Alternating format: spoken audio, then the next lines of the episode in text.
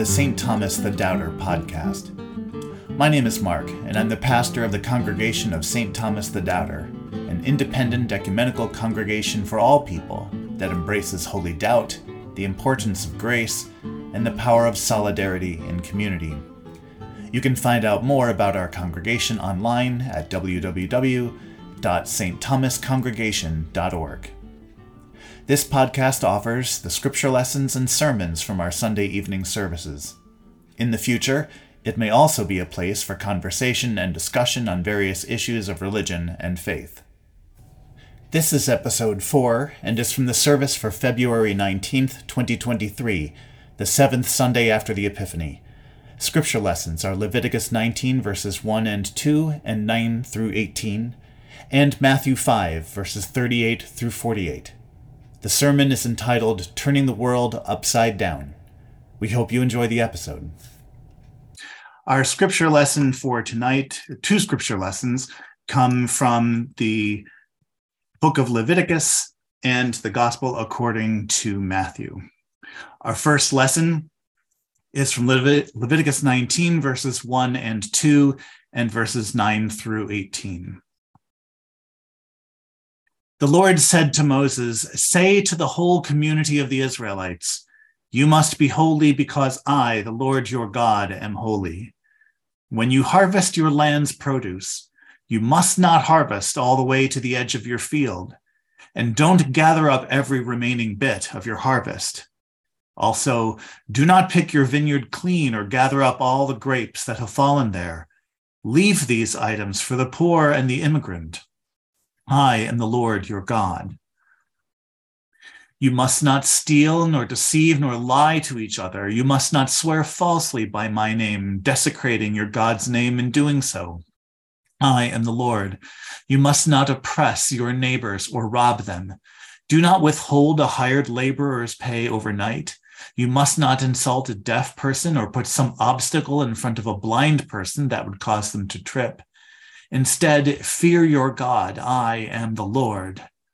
You must not act unjustly in a legal case. Do not show favoritism to the poor or deference to the great. You must judge your fellow Israelites fairly. Do not go around slandering your people. Do not stand by while your, while your neighbor's blood is shed. I am the Lord. You must not hate your fellow Israelite in your heart rebuke your fellow Israelite strongly so you don't become responsible for his sin. You must not take revenge nor hold a grudge against any of your people. Instead, you must love your neighbor as yourself. I am the Lord. And a reading from the Gospel according to Matthew, chapter 5, verses 38 through 48. You have heard that it was said, an eye for an eye and a tooth for a tooth. But I say to you that you must not oppose those who want to hurt you. If people slap you on your right cheek, you must turn the left cheek to them as well. When they wish to haul you to court and take your shirt, let them have your coat too. When they force you to go one mile, go with them too. Give to those who ask, and don't refuse those who wish to borrow from you. You have heard that it was said, You must love your neighbor and hate your enemy. But I say to you, love your enemies and pray for those who harass you, so that you will be acting as children of your Father who is in heaven. He makes the sun rise on both the evil and the good, and sends rain on both the righteous and the unrighteous. If you love only those who love you, what reward do you have? Don't even the tax collectors do the same? And if you greet only your brothers and sisters, what more are you doing? Don't even the Gentiles do the same? Therefore, just as your heavenly Father is complete in showing love to everyone, so also you must be complete. The word of God for the people of God. Thanks be to God. So, one of my favorite books as a kid and still today is the novel The Hitchhiker's Guide to the Galaxy by Douglas Adams. Toward the beginning, we encounter a character named Ford Prefect who works for said Hitchhiker's Guide and who has come to Earth to update Earth's entry in the guide. The entry had been exactly one word long. It read simply, harmless. And after years of extensive research, Ford edited the entry so that it now reads mostly harmless. Talk about damning with faint praise. Every once in a while, when I worked on campus, I'd get asked about the United Methodist community by someone who was clearly suspicious of religion. They'd say something like, So, what are the Methodists like? And clergy develop an ear for this kind of thing. We can read the subtext of a question like that because what they're often asking is, Are you guys one of those whack job sects that don't believe in evolution and hate gay people? And so when I got a question like that, I'd often respond with something like, we're a very open minded and inclusive community committed to hospitality and justice. And in my head, and perhaps in the head of the questioner, what I'm really saying is something like, we're harmless. And, I think of that entry in the Hitchhiker's Guide, and I wonder whether in the grand record of human history, the entry for the Methodist Church and so many others would be something like mostly harmless, which would be disappointing because to tell you the truth, the old school Methodists were anything but harmless. And in case you're in need of a reminder, we were the ones instrumental in getting the 18th Amendment ratified, you know, the one that banned alcohol for the entire country. I mean, those were the days, right? We haven't been troublemakers like that in a long time. Today, we're harmless.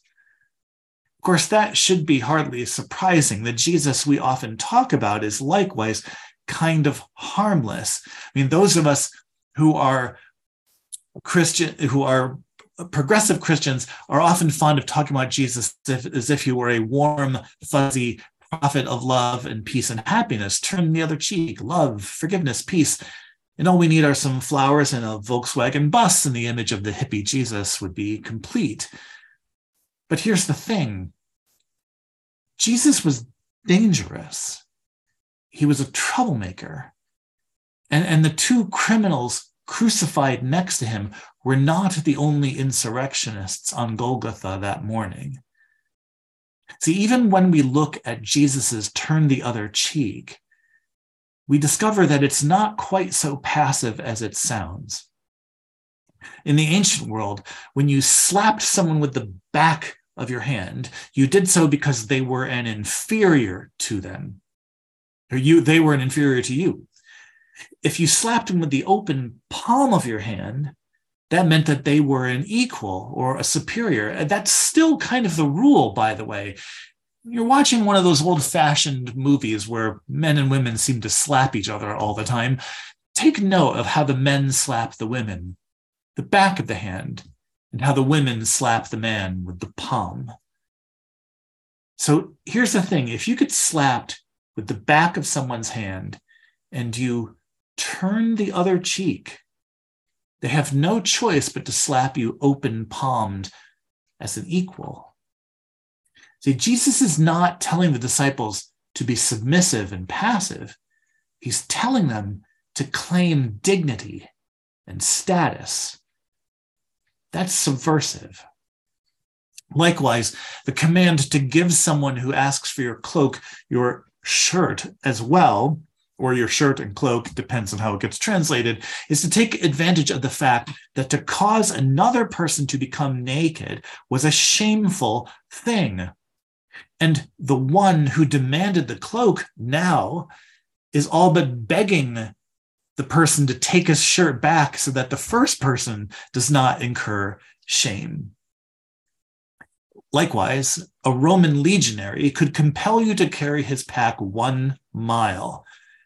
It was unlawful for him to compel you to carry it for him more than that.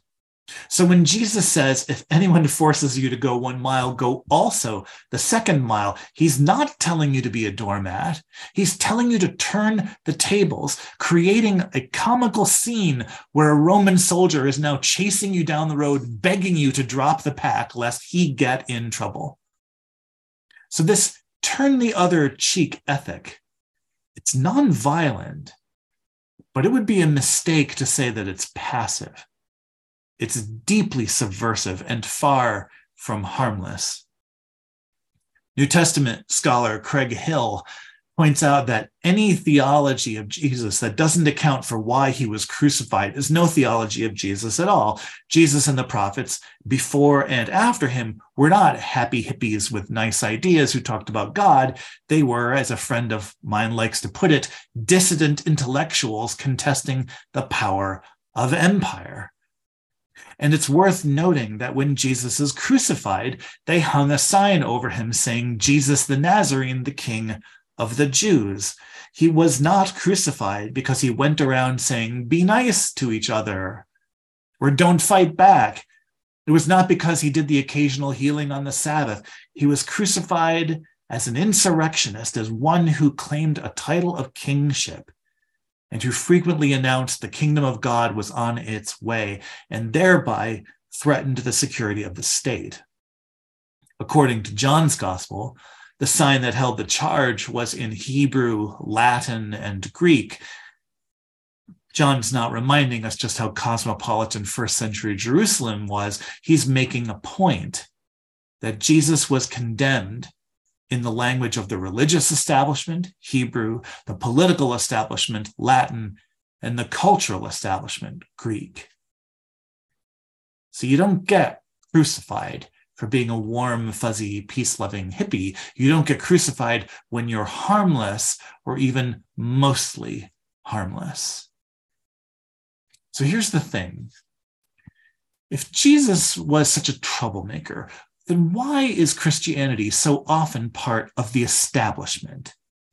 Why are Christians so vocal about maintaining the status quo? There is, of course, always a strong desire to make faith compatible with the status quo. New Testament scholar Luke Timothy Johnson has said that there are a great many Christians for whom the central message of Christianity is support your local sheriff. And after Christianity was decriminalized by the Emperor Constantine, Christians, now legitimate, began to adopt the outward appearances of legitimate authority. They were now able to move out of their house churches and build church buildings. We adopted the basilica as the model, just the Roman courthouse. That's what we modeled our churches on. Our clergy began to wear vestments, robes, chasubles, stoles, all of which had been vestments of the Roman magisterium, where once we had been a renegade outlaw sect whose leader had been crucified as an enemy of the state. Now we were respectable, official, imperial, status quo. And we certainly have become part of the establishment there's a reason why those Methodists named their national university American University, because the two words used to be near synonyms. But can Christian faith be authentic and part of the establishment? Can we maintain both the gospel and the status quo? Do we have to be cultural radicals? I mean, Jesus was an insurrectionist, a troublemaker, subverting the established order. So here's the awkward question. If Jesus was this way, and if an essential part of Christian faith is to be countercultural and resist the structures of authority and power, then why don't we do that? Now, part of the problem might be that we think we are doing that do we gather on Sundays in worship? We meet at prayer meetings or in the social justice actions and service projects. And these places are what are sometimes referred to as sites of resistance for us. But what if they're really something else? See, there's something I should probably confess to you. I, I have confessed this to other congregations. I, I, I don't know if I've confessed it here, but we're in church, so it's appropriate. What I need to confess is that I am a dangerous lawbreaker. My entire drive from Florida, I drove over the speed limit, sometimes as much as nine miles over the speed limit. I know it's a wonder they allow me to walk around freely, but I'm not just a lawbreaker, I'm a brazen, dangerous lawbreaker. I mean, sometimes on that highway, I just drive right past the police. Yep, I'd be going 74 miles an hour in a 70, and I just drive right past the police. I don't care who knows it. I didn't even slow down to 73 miles an hour. Of course, I never do get a ticket doing that. On reflection, though, no one does. Isn't that odd? I mean, why don't the police write tickets for driving a few miles over the speed limit? In fact, in a 65 mile an hour zone, you could probably push 75 before anyone would even notice. In the 70 zones, you have to go over 80 before anyone pays any attention. Do you ever wonder why they do that? I'll give you a hint. It has nothing to do with the traffic flow. See, it's a pressure valve. By giving us space to rebel against the system, interestingly, they allow us to rebel within the context of the system. That is, the system has a built in rebellion zone. We all know that we can speed a little bit. It makes us feel like we're getting away with something, but we all know that there's a limit to that. When we speed by five miles an hour, we think we're resisting, but in reality, we're participating in it. It's the same reason your boss doesn't care if you gather in the break room with your coworkers and you talk about it behind his back. Because as long as you show up at nine and you punch out at five, you're still participating in the system. And in fact, talking behind your boss's back may be necessary to keep the system functioning smoothly. See, they let us drive at 71 miles an hour so that we won't drive 90 miles an hour on the sidewalk. They let us talk about them behind their backs so that we'll still show up for work. They'll let us protest on the sidewalks in permit approved areas so that we don't storm government buildings. And all the while, the machine keeps on going.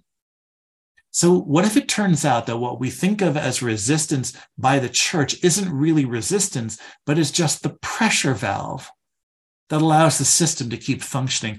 Because what if the church just helps us assuage our consciences on a Sunday morning so that we can be dutiful parts of the system the other six days of the week? What if, far from standing outside the system, the church is part of it, enabling it to keep functioning?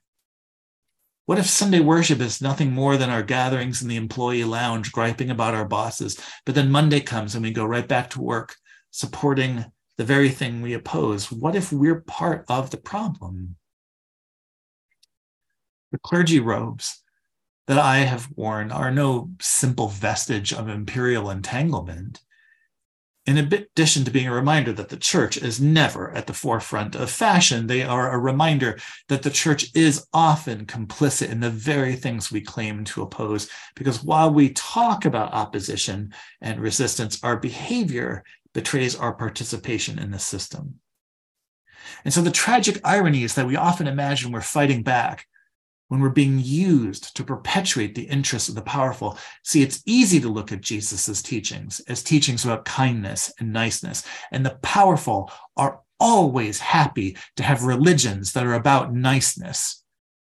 See, niceness makes for good and obedient citizens. Niceness makes it impolite to try to upend things. Niceness makes you more likely to keep the status quo and maintain good civic order. It would be rude to do otherwise. But Jesus' teachings aren't about being nice, they're about being righteous. And not the kind of self righteous that we see on display too often, but a righteousness that places the powerless first and the powerful last.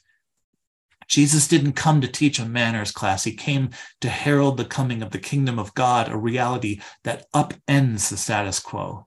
And you get a sense of this in Jesus' own teaching style. In each section of the teaching, he prefaces it with something like, You have heard it said, and then continues, But I say to you. Now, biblical scholars refer to these constructions as the antitheses because what he says second is in contrast to what has come before, except that it isn't. See, much of the early biblical scholarship was done by Germans, and those Germans were huge fans of the Hegelian dialectic. That is, that's a philosophical system by George Hegel, who saw history as a series of unfolding conflicts and resolutions. There was the thesis, the original idea, the antithesis, its opposite, and then the synthesis, which was the blending of the two into one. And this idea was so prevalent that these interpreters didn't even realize they were using it. And so they tended to see the thesis as Judaism, Jesus as the antithesis, and then Christianity as the synthesis. I mean, it's a great interpretation, except for the part that it's not at all supported by the facts, because it is difficult to view Jesus as an antithesis to the law he's referencing it when he doesn't contradict it, he amplifies it. And that's an important point because when we realize what the law was trying to do, we get a whole new understanding of what Jesus is doing. The Jewish law found in the books of the Torah was a covenantal arrangement between God and the people Israel. In this arrangement, God agrees to provide steadfast faithfulness and love, and Israel agrees to provide justice and righteousness. Together, this contract would produce shalom or wholeness. One of the hallmarks of this covenant was that Israel was supposed to model an alternative society compared to the nations around them. So, whereas the surrounding nations would put their trust in idols and material wealth, in royal power and military might, Israel was supposed to place its trust in God. It was supposed to provide for the widow, the orphan, the stranger. And you get a sense of that from the passage we read earlier in Leviticus passages that require orchard owners to leave fallen fruit for the poor, farmers to leave fallen grain for the poor, along with the unharvested edges of their field. Provision was made in the law to ensure that those who were frequently marginalized were shown compassion and justice. It was a way of turning the world on its head. So when Jesus says, But I say to you, he's not contradicting that approach, he's amplifying it. He's not just critiquing the power structures of the world, he's challenging his followers to make those structures irrelevant.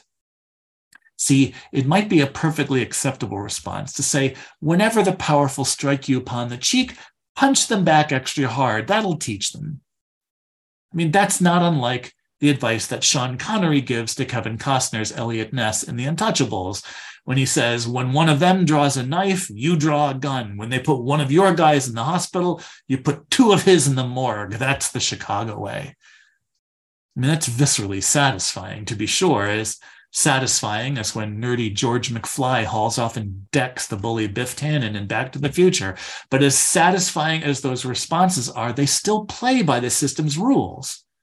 In effect, they legitimize the violence of the oppressor by saying that violence is right if used by the right people.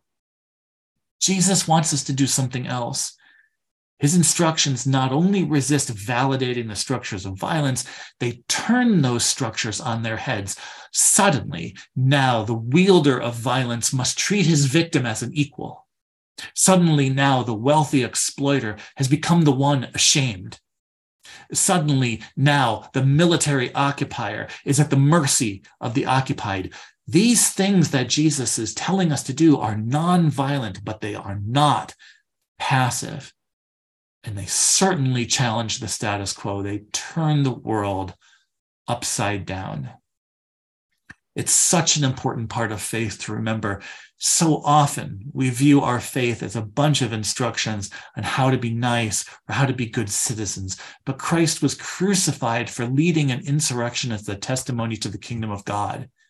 It was a non-violent insurrection, not a single building stormed, not a single piece of property threatened or public official lynched, but it was an insurrection no less disruptive for the ways that it called the legitimacy of the empire into question and turned the world on its head. The resurrection is God's vindication of the insurrection that Christ began. It's a sign that the world is being changed, it's being turned upside down. In light of the resurrection, we can no longer afford, no longer can afford to ignore the ways in which we are a part of the problem. If we would live out the gospel, we can no longer afford to be harmless. We are called to be the staging ground for an insurrection grounded in love and in the justice of God that can turn the world itself upside down. Thank you for listening to this episode of the St. Thomas the Doubter podcast. For more information about the podcast and our congregation, visit www.stthomascongregation.org. Thanks again, and we hope you will join us again soon.